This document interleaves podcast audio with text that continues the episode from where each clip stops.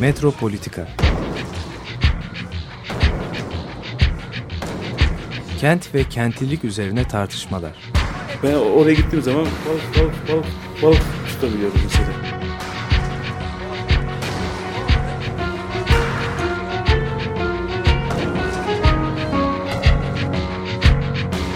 Hazırlayıp sunanlar Aysin Türkmen, Korhan Gümüş ve Murat Güvenç.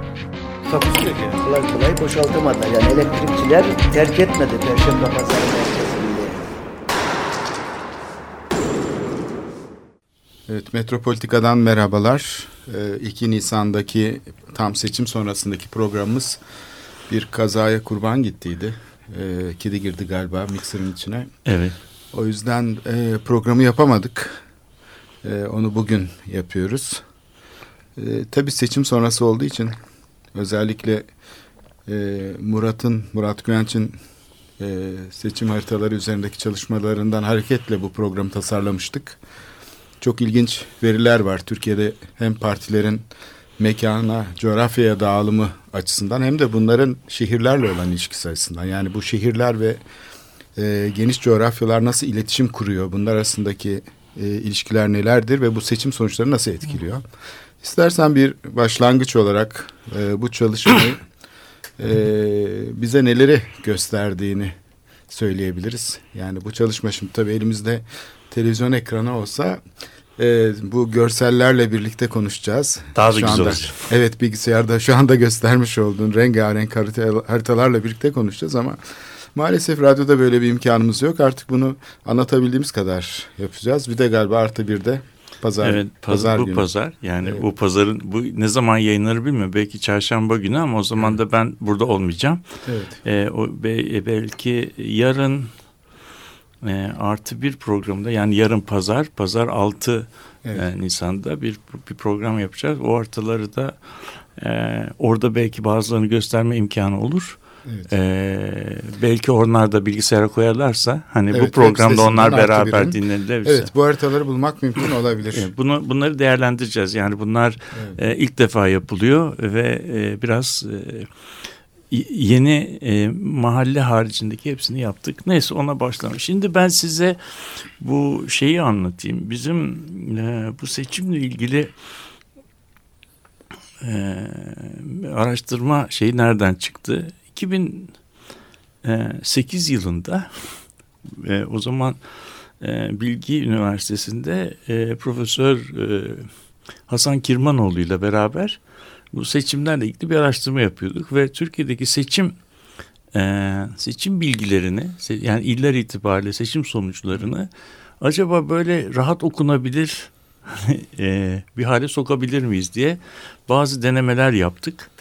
Bu denemeleri yaparken bir gün bu e, te- teknik ayrıntılarına girmeyeceğim ama Fransızların geliştirdiği veri görselleştirme teknikleri var. Bu teknikler bizim veri tablolarında çıplak gözle göremediğimiz ilişkileri, karşıtlıkları, benzerlikleri e, görselleştirme imkanı veriyor. Böyle bir deneme yaparken bir gün e, çok ilginç bir şey bulduk. Aa, ne kadar ilginç dedik, onu anlatacağım. Başka tarihlerdeki şeylere yani mesela 5-10 sene sonra yapılan bir seçime uyguladık. Orada da aynı tür bir örüntü bulduk. Sonra dedik ki bu acaba bizim bu bir tesadüf mü yoksa gerçekten böyle bir şey var mı? Bizim seçim sonuçlarının arkasında böyle bir hani tutarlı bir farklılaşma örüntüsü var mıdır? Yani Türk çünkü bulduğumuz şey önemliydi onu anlatacağım. Ve de 1950'den e, 2009'a kadar bütün seçimleri e, analiz ettik. E, 80 darbesinden sonra yapılan 83 yani bütün partilerin katılımına izin verilmeyen yegane e, seçim yasak olan 83 seçimi değerlendirme dışı bırakılırsa bütün seçimlerde Türkiye'deki seçim coğrafyasının aslında temel siyasi hatların değişmediğini bulduk.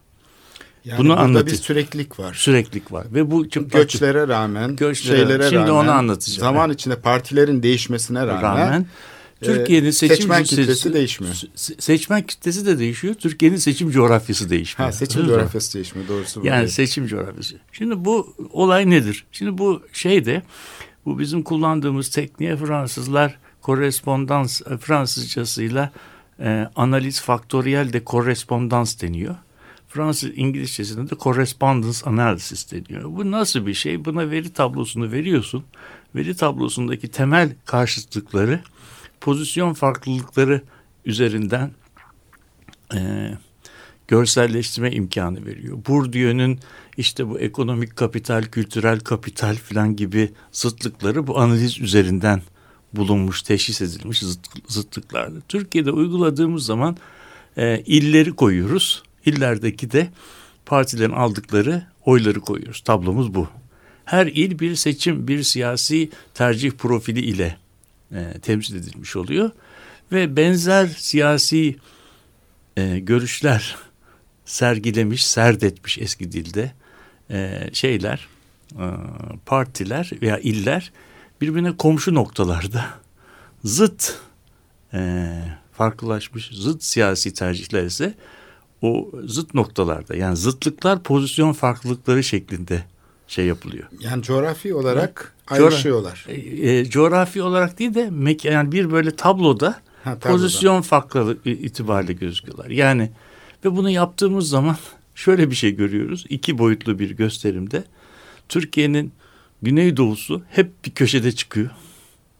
Bütün e, güneydoğu olmayan bütün e, e, Türkçe konuşan siyasi partiler ve o iller ise bizim haritamızın veya tırnak içinde söylediğimiz haritanın, soyut haritanın öbür köşesinde çıkıyor. Yani birinci eksende bir bu Türk-Kürt farklılaşması, kimlik siyasetine bağlı olan farklılaşma böyle apaçık. Hiç kimseyi seçim sonuçlarından seçim bakarak sonuç seçim sonuç. Evet. Bunu görüyoruz. Gör, yani. göz ya bu, bu yani bunu burada şimdi burada bir hani etnik e, politik kimlik politikası filan gibi şeyleri önce kavramları icat edip sonra veride veri üzerinden bunu tahkik etmeye gerek yok. Veriye veriye bunu uyguladığın zaman bu farklılaşma birinci e, şeyde gözüküyor. Bu Türk partileri, Türkçe konuşan e, illerin e, gruplaması ise e, böyle bir eksen üzerinde çıkıyor. ikinci boyutta çıkıyor. Onlara da baktığımız zaman mütedeyyin ve aile değerleri ve muhafazakar e, partiler bizim bir üst kadranda. Şeyler ise seküler ve nasıl daha daha, daha böyle bir orta sağ ve orta sol ama dini referansları, muhafazakar referansları çok açık olmayan partilerde öbür eksende çıkıyor. Yani bizim şeyimizin buradan çıkan hikaye şu. Bizim Türkiye seçim coğrafyasının iki temel ayrım hattı var. Bir tanesi Güneydoğu ve Türkiye'nin geri kalan kısmı ki bu kimlik, dil, e, kültürel farklılaşması yapıyor. İkincisi ise mütedeyyin seküler e, ayrımına şey yapıyor. Bunların bu bulduğumuz illeri coğrafyaya yansıttığımız zaman İç Anadolu, Doğu Karadeniz ve Doğu Anadolu'nun bu mütedeyyin grup içerisinde çıktığını, e, Batı Karadeniz e, şey, Batı Karadeniz, Trakya ve Ege bölgesinin ise daima bu seküler grup içerisinde çıktığını, Güneydoğu'nun da kendi başına her seçimde e, Türkiye'nin geri kalanından tamamen farklı bir siyasi profil e, serdettiğini, gösterdiğini görüyoruz. Şimdi diyeceksin ki bu şimdi bu Güneydoğu eskiden siyasi e, partileşme parti, yoktu, parti evet. nasıl oluyor? İşte o zaman nasıl temsil ediliyor? Nasıl temsil ediyor? Evet. O da görüyoruz ki bizim çocukluğumuzda böyle e, seçim sonuçları e, okunurken partilere göre oyların dağılımı şöyle filan denir. Ondan sonra da bağımsızlar üç, bağımsızlar bir filan denirdi.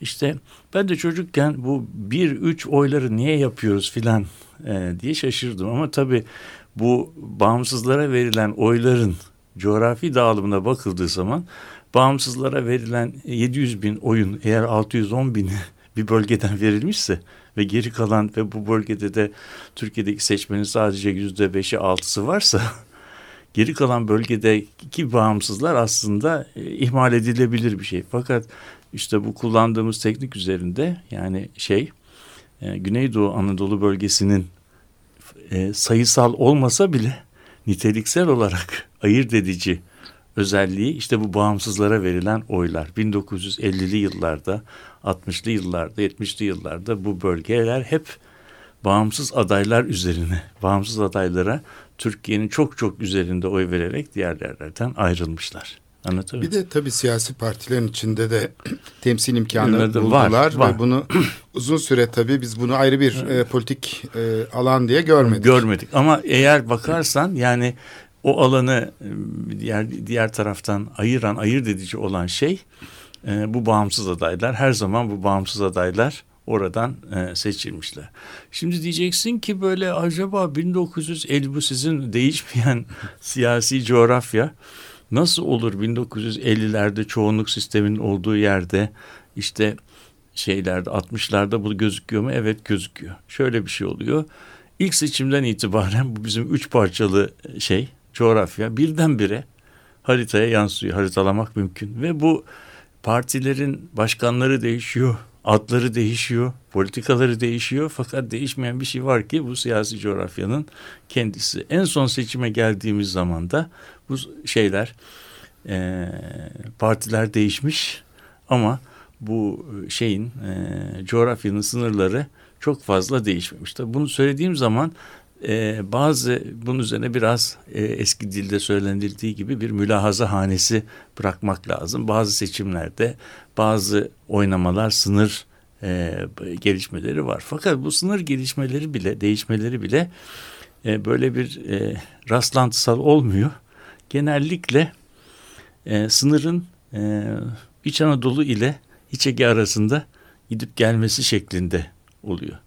Bizim Hasan'la bulduğumuz, Hasan Kirmanoğlu'yla bulduğumuz e, olay şu. Kriz dönemlerinde, ekonomik kriz dönemlerinde bu İç Anadolu sınırı İç Ege'ye doğru genişletiyor. Oradaki yani İç Anadolu'yla İç Ege arasındaki bir bant var şeye inen ki o o bant da Anadolu yaylası ile Ege plat, Ege ovaları arasındaki geçiş yapıyor. Kriz zamanlarında İç Anadolu bölgesi orayı o illeri alıyor. Kriz gidip de biraz daha refah dönemlerine gelindiği zaman da bu sefer 1900 2000'li yıllara kadar şey e, İç Ege il etkisini e, bu İç Anadolu'ya doğru yayabiliyor. Ama şey bu e, bu resim çok fazla değişmiyor. Yani size şunu söyleyebilirim ki 61 yılında ihtilal arkasında yapılan seçimde çizilen bu bölge sınırları 2007 yılındaki haritanın üzerine neredeyse birebir e, oturuyor. Yani bölemesinde bir süreklilik var. Bu nedir? Bunun arkasında ne var? Çok az şey biliyoruz. Çünkü Türkiye'de iki şey çok gelişmemiş. Bir tanesi seçim coğrafyası ve politik antropoloji. Bunun arkasında neden Ege bölgesinde böyle bir şey var? Neden böyle bir başka bir şey var? Bunu incelemek e, mümkün ama bu bu tür bir araştırma Türkiye'de çok yapılmıyor. Türkiye'de yapılan seçim araştırmaları iki türlü alanda yapılıyor. Bir tanesi seçimlerden önce seçimleri kim kazanacak diye e, yapılıyor. Bunlar tahmin amaçlı çalışmalar. Kendi üzerlerinde değerli şeyler. Ama e, bir alansal temsil şey yapmıyor. Partilerin alabilecekleri oy yüzdelerini tahmine yönelik araştırmalar. Ee, seçimlerden sonra da kimler hangi yani seçmen profilini açığa çıkarmak için yapılan şeyler. Hani e, A partisini destekleyenlerin ortalama özellikle B partisini e, yani ona seçmen profili araştırmaları deniyor. Bunlara e, e, siyasi şeyde kompozisyon araştırmaları deniyor. Tahmin veya kompo. İkinci bir araştırma alanı var ona kontekst yani bağlamsal araştırmalar ki bizim yaptığımız coğrafi araştırmalar da bu bağlamla ilgili. Çünkü bizim bu incelediğimiz insanlar, özelliklerini incelediğimiz insanlar belirli yerlerde oturuyorlar. Ve her bir yerellik, her bir il, her bir mahalle bir mahalle, bir e, seçmen bileşimini yansıtıyor. O mahalleden elde ettiğimiz seçim sonucu o kompozisyonun bir bileşkesi gibi düşünülebilir. E, fakat biz o bileşkenin ne yöne gittiği konusunda çok da fazla ilgi duymuyoruz. Zaten Türkiye'de mekan analizi hemen hemen kimsenin Ee, yani olmasa da olur, olmasa daha da iyi olur. Olursa olabilir ama yani Ne işe yarar? Ne işe yarar o Evet. şey. Ama bunun bizim bizim düşüncemiz bunun bazı işlere doğru yar- yarayabileceği. Şimdi tabii demin senin söylediğin soruya belki tekrar e, dönersek Türkiye 1950'lerde nüfusu işte 25-30 milyonluk bir şey. Nüfusunun %65'i kırda oturuyor. Hızla Şehirleşiyor. göçleşiyor, şehirleşiyor, göçler oluyor, bilmem neler oluyor. Bütün bu göçlere rağmen denilecekti. Bu senin söylediğin şey bu sınırlar nasıl değişmiyor değil mi? Yani Evet. bu bu bir bilmece yani şehirler bunun içinde büyük şehirler nerede duruyor? Büyük şehirlerin siyasi tercihleri nasıl e, şekilleniyor? Bu konuyu birazcık e, açmak lazım. Şimdi bizim e, Hasan'la beraber yaptığımız araştırma Bilgi Üniversitesi'nden biraz reklam gibi oluyor ama Türkiye Seçim Atlası isminde büyük bir atlas şeklinde yayınlandı. Pek de fazla bir ilgi çektiğini falan da söyleyemeyiz ama yayınlandı yani oradan bakılabilir. Fakat daha sonra biz bu Türkiye göçleri üzerinde e, Özge Aktaş, Doktor Özge Aktaş'la beraber bir araştırma yaptık bir TÜBİTAK projesinde ve bu araştırmanın şimdi sonunda sonuna geldik ve bu Türkiye göçleriyle bu seçim şeylerini beraber okuduğumuzda çok ilginç e, e, olaylar var. Yani demin söylediğim o bilmeceyi biraz açıklamak mümkün oluyor. Demek ki o zaman bu bilmece dediğin şey aslında bayağı da e, görünmeyen ama siyasetle ilgili çok temel bir Evet. şeyi ortaya koyuyor. Evet. Göçler oluyor, şehirleşme oranı değişiyor fakat bölgelerin yani bu seçim coğrafyasını oluşturan üç bölge dedin. Evet. Bu üç bölgedeki şeyler süreklilik gösteriyor. Evet işte bu sürekliliği açıklıyor. Bu sürekliliği anlamak için Türkiye'deki hem kentleşmeyi hem de bu göçlere bakmamız lazım. Denilecek ki ya bu programda böyle göç dersi yapıyorsunuz ama bizim bu programımızın adı Metropolitika. Metropollerin politik profillerini anlamak için birazcık da zannediyorum bu e, şu ana kadar herkesin e, televizyonda anlattığı öykünün biraz arkasına geçerek bu metropollerde kimler oturuyor, bunlar nereden geliyor, ne yapıyor on- onları birazcık e, şey yapmak lazım. Bunu ben bu anlatacağımı daha önceden bilmiyordum. Bunu üç e, e, üç yıl süren bir araştırmanın sonunda bulduk ve şu araştırmayı da şimdi yeni bitiriyoruz. E, bu e, Türkiye çok kapsamlı bir veri tabanı üzerinden yapılıyor. 1985'ten 2010'a kadar Türkiye'de yayınlanan bütün istatistikleri kullanarak Türkiye'de kimler nereden gidiyor yani nasıl bir göçler oluyor filan. Biz bunu bu araştırma içerisinde ki bunun benimle beraber çalışan baş araştırmacının ismini burada e, söylemem lazım. Doktor Özye Ak- Aktaş. Bizim bir e, araştırmacımız var Elvan Erginli ve bizim bir görselleştirme e, uzmanımız var. O da Ebru Şener. Biz böyle dört kişilik bir ekiple bu büyük bir projedir. Onu, onu yaptık ve bunu yaparken de Türkiye'de bütün illerden bütün illere olan göçleri inceledik ve e, bizi şaşırtan ilk başta şaşırtan bir biçimde Türkiye'de dört tane büyük göç alanı olduğunu bulduk.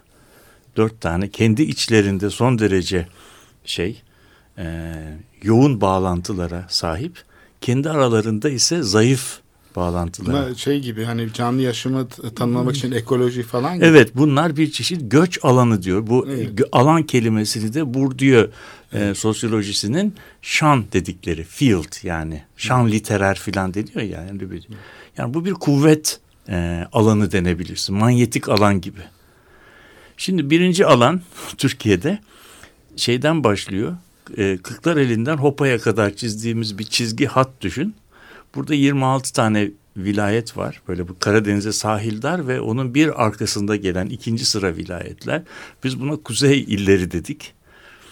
İstanbul'da içine alan böyle bir kuzey bölgesi var. İkincisi Güney Marmara'dan başlayıp İzmir'den Antalya'ya kadar uzanan bir İç Ege bölgesi var. Ondan sonra Ankara etrafında Çankırı, Çorum, Yozgat daha çok kuzey kısmını ve doğusunu içeren bir İç Anadolu göç alanı var. Bir de e, Adana Çukurova'yı Güneydoğu'ya bağlayan bir göç alanı var. Bunlar arasında dikkat ediyorsan bu benim şeylerde Türkiye'nin dört büyük ili Ankara, İstanbul, İzmir ve Adana bu dört tane göç alanının merkezinde oluşuyor. Yani bizim mer- metropoli metropollerimizin neyin merkezi, neyin metropolü olduğu buradan çıkıyor. Ne oluyor burada? Tabii İstanbul'da, Ankara'da, İzmir'de her yerden gelen insanlar var.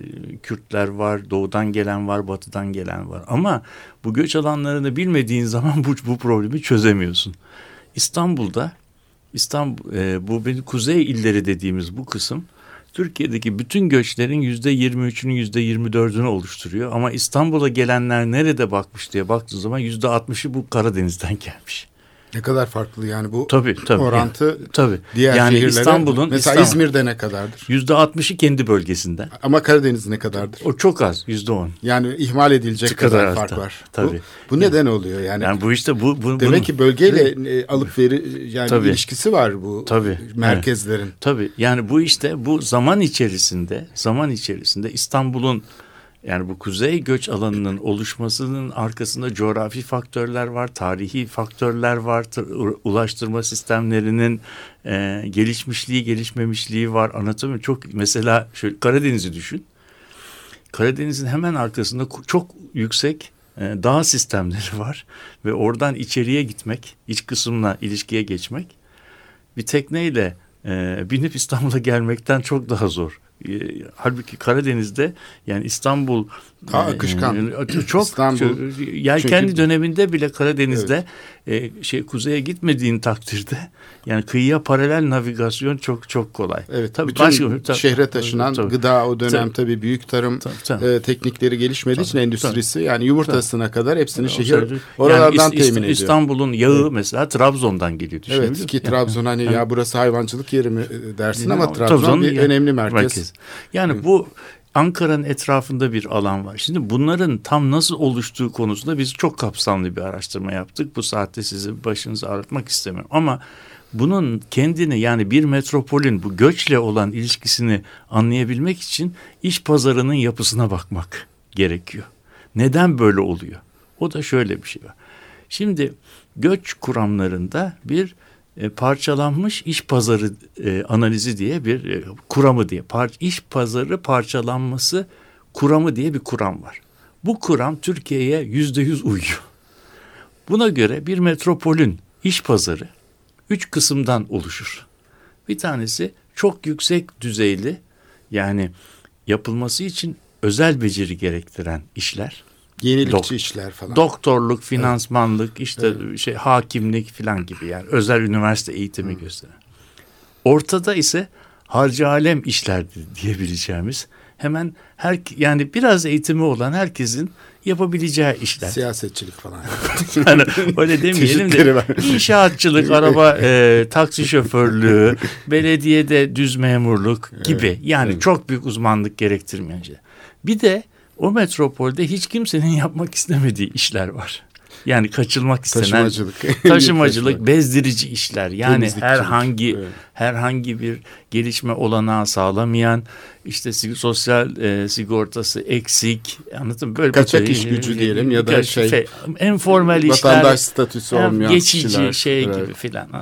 Şimdi bizim bulduğumuz olay bu dört e, bu dört göç alanında da bu harcı alem işler dediğimiz yani herkesin yapabileceği işlerin tamamı kendi göç alanından toplanıyor.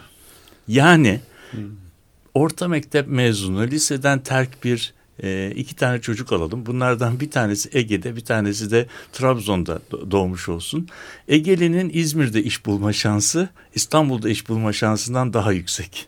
Karadenizli'nin de İstanbul'da şey yapması şansı daha yüksek. Anlatabildim mi? Yani her göç alanı bu harcı alem işler konusunda kendi kontrol ettikleri alanın göçmenlerini şey yapıyorlar. Tam açık piyasalar değil bunlar. Değil, değil. Demek değil. ki akrabalık ilişkileri Tabii, falan işte buna sos- istihdam Tabii or- orada bu sosyal ağ işleri, hemşerilik herkes yani herkes kendi adamını kor- kayırıyor. Evet. evet. Birinci şey bu.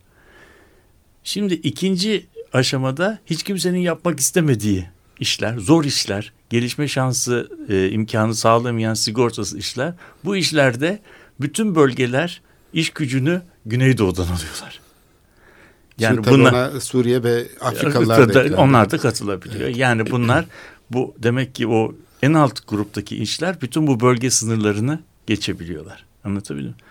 En tepedeki bu uzmanlık gerektiren işler e, kategorisine baktığımız zaman da e, bunlar işte doktorlar, mühendisler, Sanatçılar. sanatçılar filan. Bu kendi bö- bölgeleri yani bu göç alanlarının kendi toplama alanları bu türden göçmen üretmekte büyük ölçüde yetersiz kalıyor. Yani İstanbul'un ih- ihtiyaç duyduğu beyaz yakalı nitelikte beyaz yakalının tamamını Karadeniz bölgesinde üretmek mümkün değil. Onun için bu şey Ankara'dan veya İzmir'den ithal ediliyor. Büyük şehirlerden alıyor. Tabii. Onların tabii. ça- çalıyor yani. Tabii herkes Evet. İzmir'e baktığın zaman İzmir'in bölgesini yani o zaman e, akışkan nüfus iki türlü bir üst tarafta Üst taraf bir de, de alt taraf. taraf. Harcı alemse kapalı. Kapalı.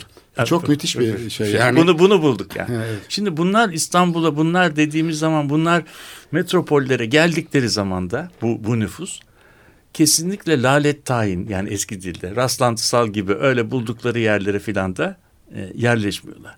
Metropollerin bir sosyal coğrafyası var, bir köken coğrafyası var. Bu köken coğrafyası, sosyal coğrafyası bu nüfusu belki bir yerde anlayacağımız süzen bir filtre gibi e, şey yapıyor. Göçmenler bu filtreden geçtikleri anda kendi profillerine uyan bölgelere gelip yerleşiyorlar. Yani İstanbul'a gelen beyaz yakalıların nerede oturacakları belli değil ama nerede oturmayacakları yüzde yüz belli.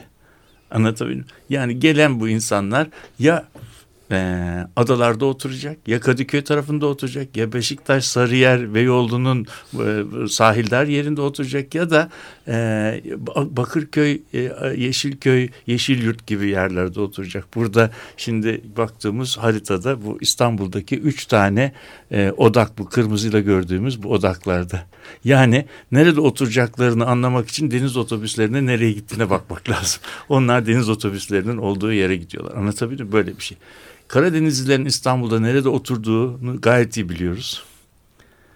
Ee, Trakya göçmenlerinin nerede oturduklarını biliyoruz. Anlatabildim mi? Güneydoğuluların da nerede oturduklarını burada yeşillerle gösterdik. İşte bu yeşillerde burada tarla başını e, şeyi efendim e, Fatih civarını filan e, görebiliyoruz. Tarafı, evet. O- o yani bu, bu durumda e, metropoller aslında e, belli yerlerden göç alıyorlar ve de verdikleri göçleri de oraya veriyorlar. Yani bu, bu alanlar içerisinde böyle bu ağırlıkla bu göçler böyle sirküler olarak çalışıyor. Böyle olduğu zaman da e, metropollere gelen beyaz yakalılar sayısal olarak çok büyük bir grup oluşturmadıkları için hiç kimsenin yapmak istemediği küçük işler yani midyecilik, sokak satıcılığı, informal sektör ise nüfusun çoğunluğunu oluşturmadığı için e, metropollerin içerisinde bulundukları göç alanları o genel bölgenin e, siyasi yapısını şeye taşıyor.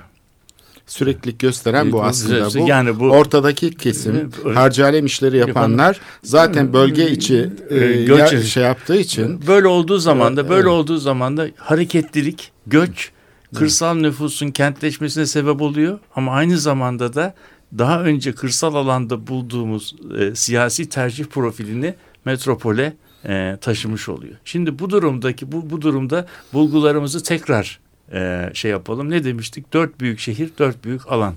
İzmir neyin merkeziydi? e, Ege bölgesinin Ege bölgesinin göçleri geliyor İzmir'de toplanıyor. Öyle olduğu için de Ege bölgesinde hangi partiler şeyse öne çıkıyorsa İzmir Büyükşehir seçimlerinde de o parti öne çıkıyor. Ankara e, seçimlerinde ise 20 yıldır sadece belediye başkanının kimliği üzerinden değil içinde bulunduğu göç alan göç alanında kim kazanıyorsa Ankara'da da o kazanıyor. Nitekim e, İç Anadolu ağırlıkla mütedeyyin partilerin ve milliyetçi partilerin kontrolde olduğu için Ankara 20 yıldır bu grubun içerisinde.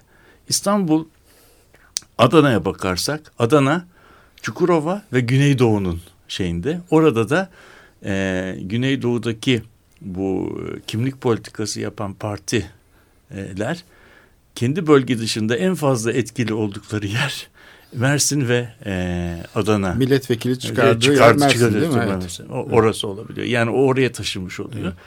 Ee, İstanbul'a geldiğimiz zaman İstanbul bu modelde çok aykırı değil. Fakat hem yani İstanbul'da hem AKP'nin hem de e, CHP'nin e, beraber e, öne çıktığı ve çok tekil bir profil var. Yani İstanbul ama şöyle diyebiliriz İstanbul CHP gibi bir partinin Türkiye geneline göre biraz daha başarılı olduğu, AKP'nin de Türkiye geneline göre biraz daha az başarılı olduğu ama iki partinin yarıştığı bir e, bir, bir yer. Böyle olduğu zaman, böyle olduğu bu koşullarda e, göç süreci devam ettiği zaman bu alanlar kendilerini yeniden üretmiş ve göç e, siyasi tercih profilleri de metropollere taşınmış oluyor. İstersen bir nefes alalım şimdi. Peki. Şimdi Epey- bu şeyi dinleyelim. Bu e, zamanın e, ruhuna uygun. ruhuna uygun olarak e, Cats müzikalinden, Kediler müzikalinden Memories şarkısını dinleyelim.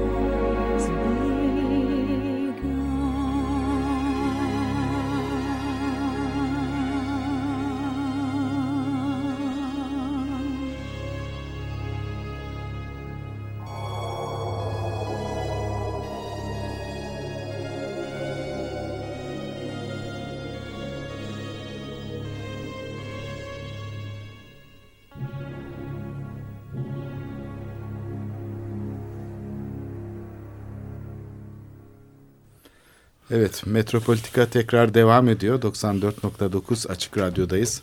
Profesör Doktor Murat Güvenç ile birlikte. Ee, şimdi bu seçim coğrafyasını konuşuyoruz genel Evet. olarak. Ve burada çok ilginç e, bir çalışmanın e, bir özetini e, Murat biraz evvel anlattı. Üç tane bölge üzerinden, bölgeler Dört, dört, dört, dört. bölge, bölgeler üzerinden siyasal coğrafyayı tanımladık ve göçlerin bu e, coğrafya içinde nasıl hareket oluştuğunu. Bu- Peki bunu metropollere taşırsak yani metropollerle bu göç coğrafyası arasında nasıl bir ilişki var ve bu siyasi e, şeyi nasıl etkiliyor siyasal sonuçları? Valla şimdi tabii e, deminki şeyi toparlarsak dört tane bölge, dört tane büyük şehir. Burada dedik ki yemek pazarına katılım kalıbı üzerinden üç tane segment var. En ağırlıklı segment, en büyük grup herkes kendi bölgesinin çocuklarına, göçmenlerini biraz kayırıyor. Muhafazakar bir durum var orada. Yani, yani İzmirliler, İzmirliler Egelileri bizim bölgemizin, memleketimizin çocuğu diye şey yapıyor. İstanbul'da İstanbul'da Karadenizliler kayırılıyor. Ankara'da İç Anadolular kayırılıyor. kapitalist bir durum var yani. Yani aslında. bu işte prekapitalist bir durum. Yani belki dünyanın her yerinde de var bu. Yani bu çünkü çok e, ince ve bizim bilinçli olmadan yaptığımız çok ince e, ayrımcılıklar üzerinden oluyor ve buna buna belki habitüs de diyebiliriz. Yani sosyal ağ araştırmaları. O insanlar, o çocuklar burada daha iyi e, ağlara sahip oldukları için bazı şeylerin bilgisine diğerlerden daha çabuk erişiyorlar.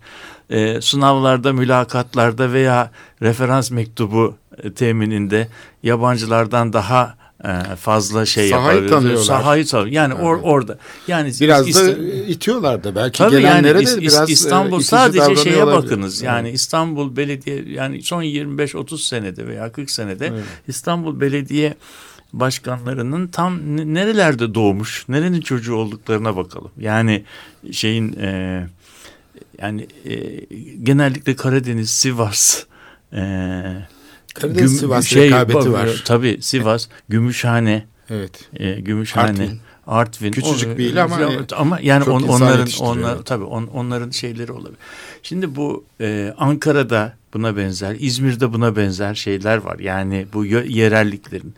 Şimdi bunlar metropole geldikleri zaman söylediğimiz en büyük grup o metropolün iş pazarını şey, şey yapıyorlar ve birazcık da siyasi e, hani kale olup olmadığını, siyasi kimliğinin özelliklerini e, güzel e, şey yapabiliyor. Yani Ankara'da Ankara'da son seçimlerde olan mesela e, muhalefetin yaptığı ittifak eğer harita üzerinden incelenirse gerçekten böyle bir ittifak eğer kazanılmak isteniyorsa böyle bir ittifaka gerek var diyebiliriz. Ankara ilinin ölçeği düşünüldüğü zaman böyle bir ittifak olmadan e, hani bu seçimi başa başa getirmek e, biraz zor olur diye düşünebiliyoruz. İzmir'in neden uzun zamandır aynı şeyde e, benzer bir siyasi tercihte devam ettiğini buradan görebiliriz. Adana'nın e, nasıl e, tercihler arasında gidip geldiğini de okumak mümkün. Yani yörenin bu e, seçim coğrafyasına baktığımız zaman metropollerde nelerin tam olacağını bilmeyebiliriz ama nelerin olmayacağı e, bir yerde e, kesin olarak gö- gözükebiliyor. Şimdi metropollere geldiğimiz zaman son zamanlarda çok ilginç olan bir şey var ve bizim üzerinde siyaseten hiç konuşmadığımız bir şey. Eskiden biliyorsunuz e, Türkiye'de bir e, büyük şehir yasası vardı.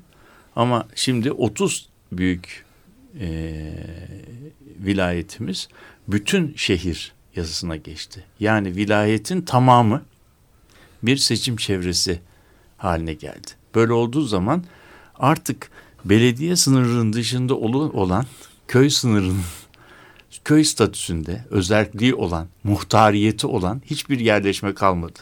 Bütün muhtarlıklar, bütün muhtariyetler yani köy öz- tüzel kişilikleri bir ortadan kaldırıldı ve bunlar bir büyükşehir mahallesine e, dönüştürüldü. Bunun bir siyasi bir de arazi pazarıyla ilgili bir tarafı var. Siyasi tarafı artık valinin kontrol ettiği bir teritoryal, alansal iktidarı kalmadı.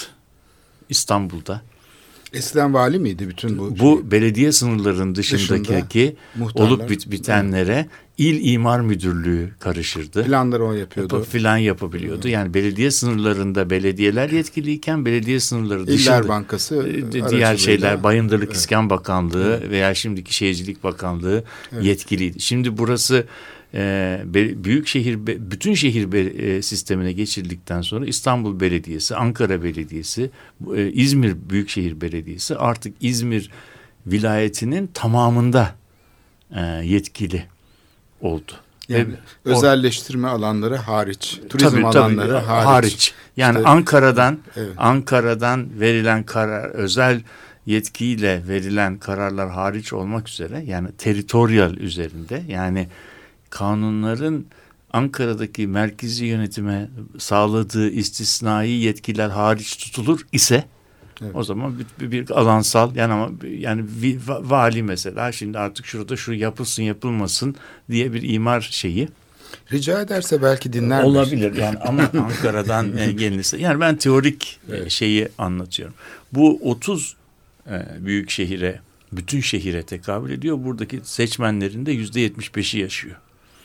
Geriye kalan 51 ilde alansal olarak Türkiye'nin belki yüzde yetmişini oluşturan bu e, 51 ilde seçmenlerin sadece yüzde 25'i var.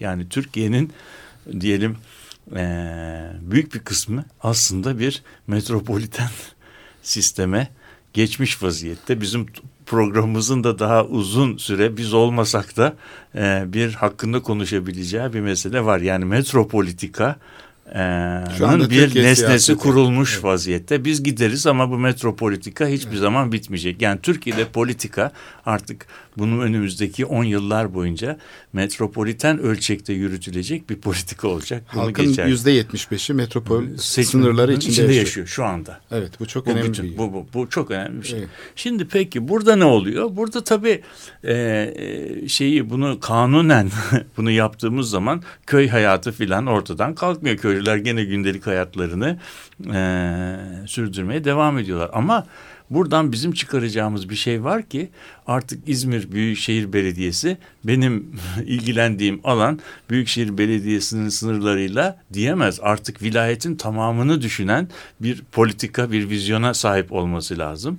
Onun vizyonunun bittiği yerde de Aydın vilayetinin e, metropoliten alanı e, başlayacak. Mesela İstanbul'dan başlarsak Tekirdağ, Kocaeli e, bunlar bütün şehir oldular.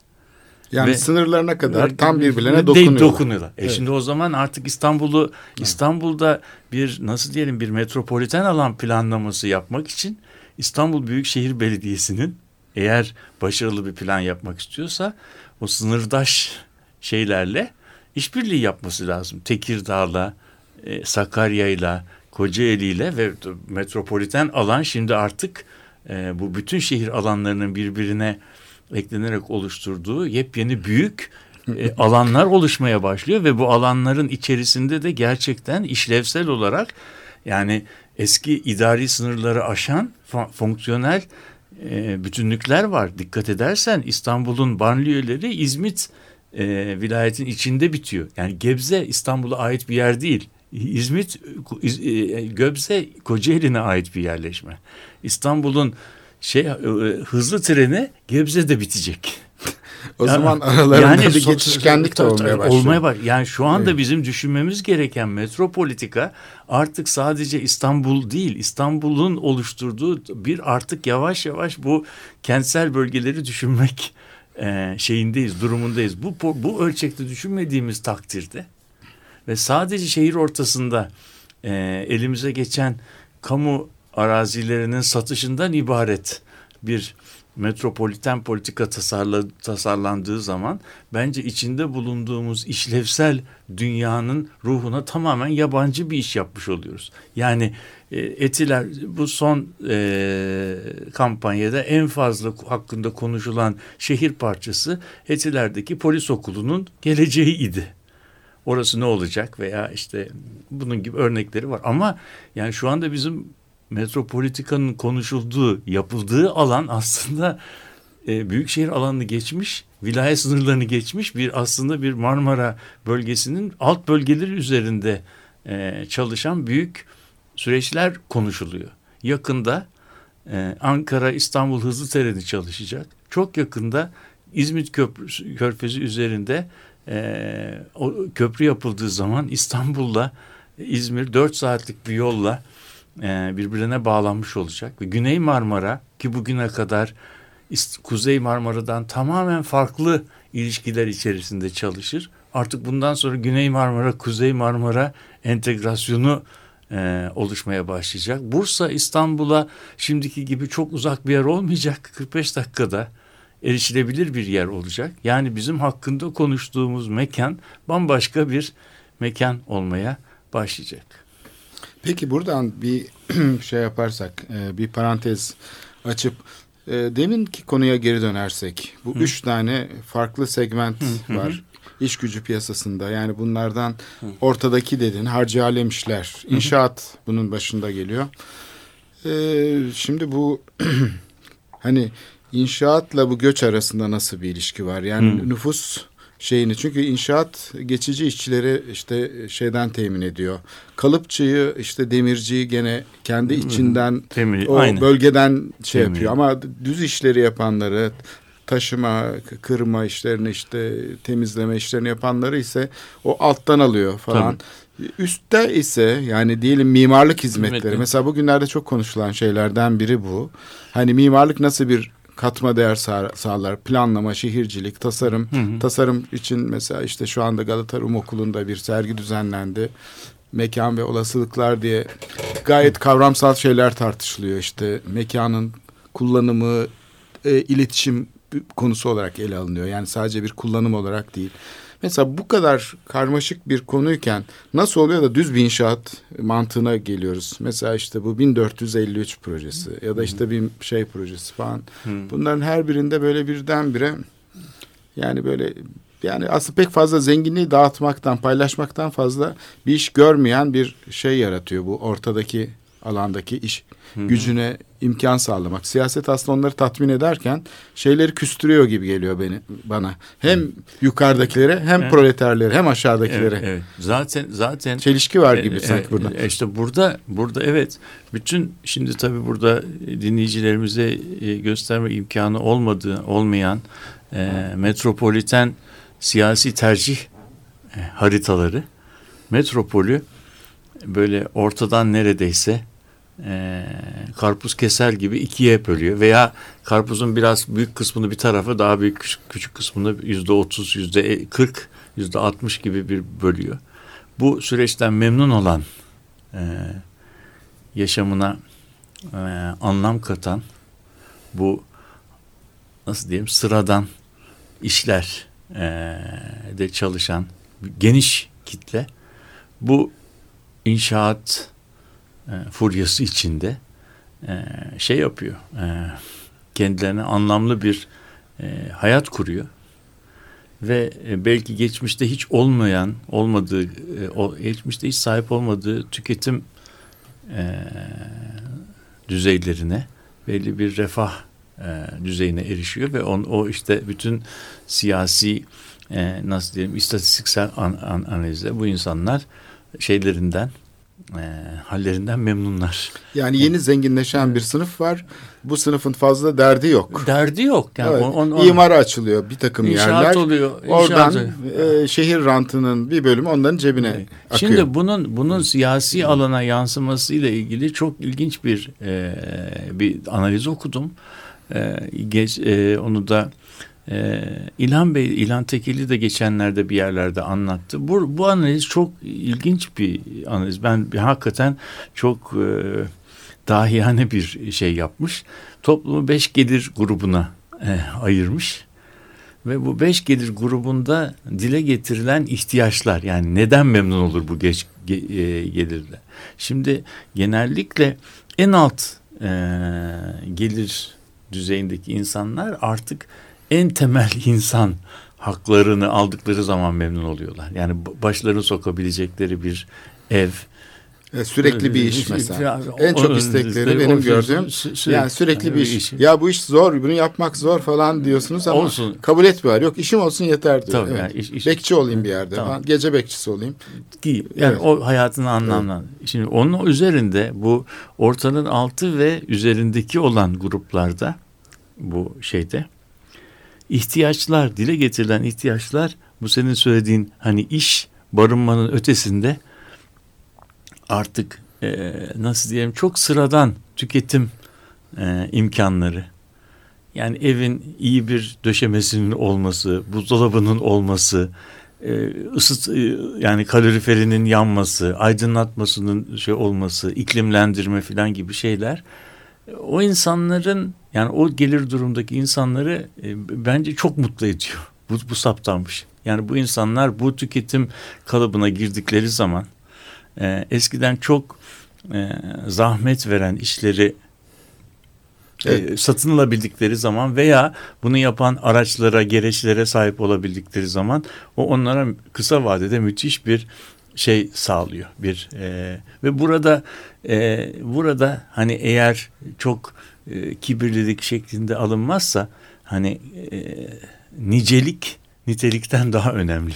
Yani TOKİ konutlarını E, tarif filan, ediyorsun. Yani nicelik işte yani o- doğal gazı var. Isınıyor. her şeyi var, her şeyi var. Ee, işte- Düşünebiliyor musun? Yani dolapları da var, yerlerde parke, yani kazımak zorunda kalmıyorsun. Bazı şeyler e, Evet. işte- Isınmak için kömür kırmak zorunda değilsin. değilsin. işte Sokakta- taşımak zorunda değilsin. Sobayı temizlemek zorunda Evet. değilsin filan. Yani bu tür bunlar bunlar bunlar hiç yatsınamaz kolaylıklar. Ama işte o gelir grubunda bunlar çok önemseniyor ve bunlar sağlandığı zaman da bir yaşam sevincine dönüşmüş oluyor.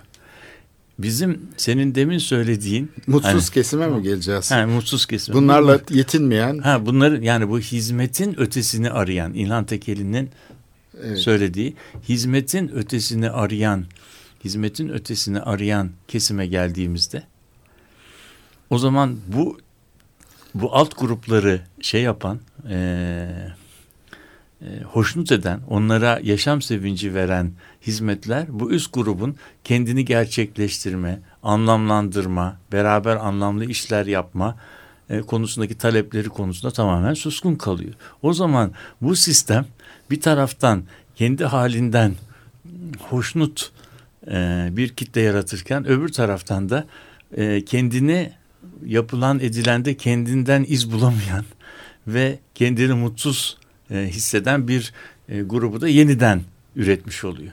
Ve içinde bulunduğumuz kutuplaşma da belki bu süreçle ilgilidir. Burada keselim isterseniz. E, programın sonuna yaklaştık tabii. Evet program e, şeyinde ama burada çok ilginç bir noktaya getirip e, programı e, bağlamış olduk. Ondan sonra da devam ederiz belki.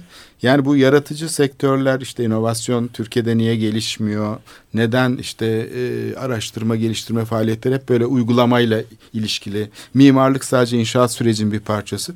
Aslında ona yani bir şekilde kamunun yaptığıyla açmış olduğu imkanlarla ve oluşturmuş olduğu e, seçmen kitlesiyle politik davranış biçimleriyle aslında kamuda Örtüştü, niye örtüştü. örtüştüğünü görüyoruz. Niye kamuda mimarlık hizmeti yok Yok mesela. mesela, Bunu evet. anlamış oluyoruz. Evet.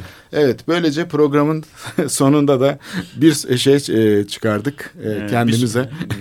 E, bir sonuçla Üzülecek bir nokta daha bulduk. bir nokta daha bulduk evet. Ee, herkese iyi haftalar diliyoruz. Ee, bu konu devam edecek çünkü e, bir programda tüketmek de kolay değil. Ee, bu açıdan belki bir program daha yaparız e, bundan sonra. Herkese iyi haftalar diliyoruz.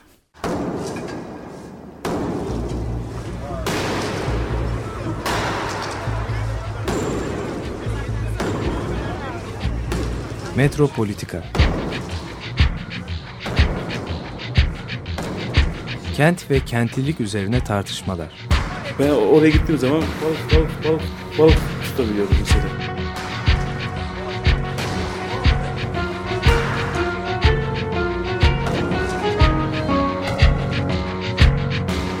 Hazırlayıp sunanlar Aysin Türkmen, Korhan Gümüş ve Murat Güvenç. Takusu yok yani. Kolay kolay boşaltamadılar. Yani elektrikçiler terk etmedi Perşembe Pazarı merkezini. Açık Radyo program destekçisi olun. Bir veya daha fazla programa destek olmak için 212 alan koduyla 343 41 41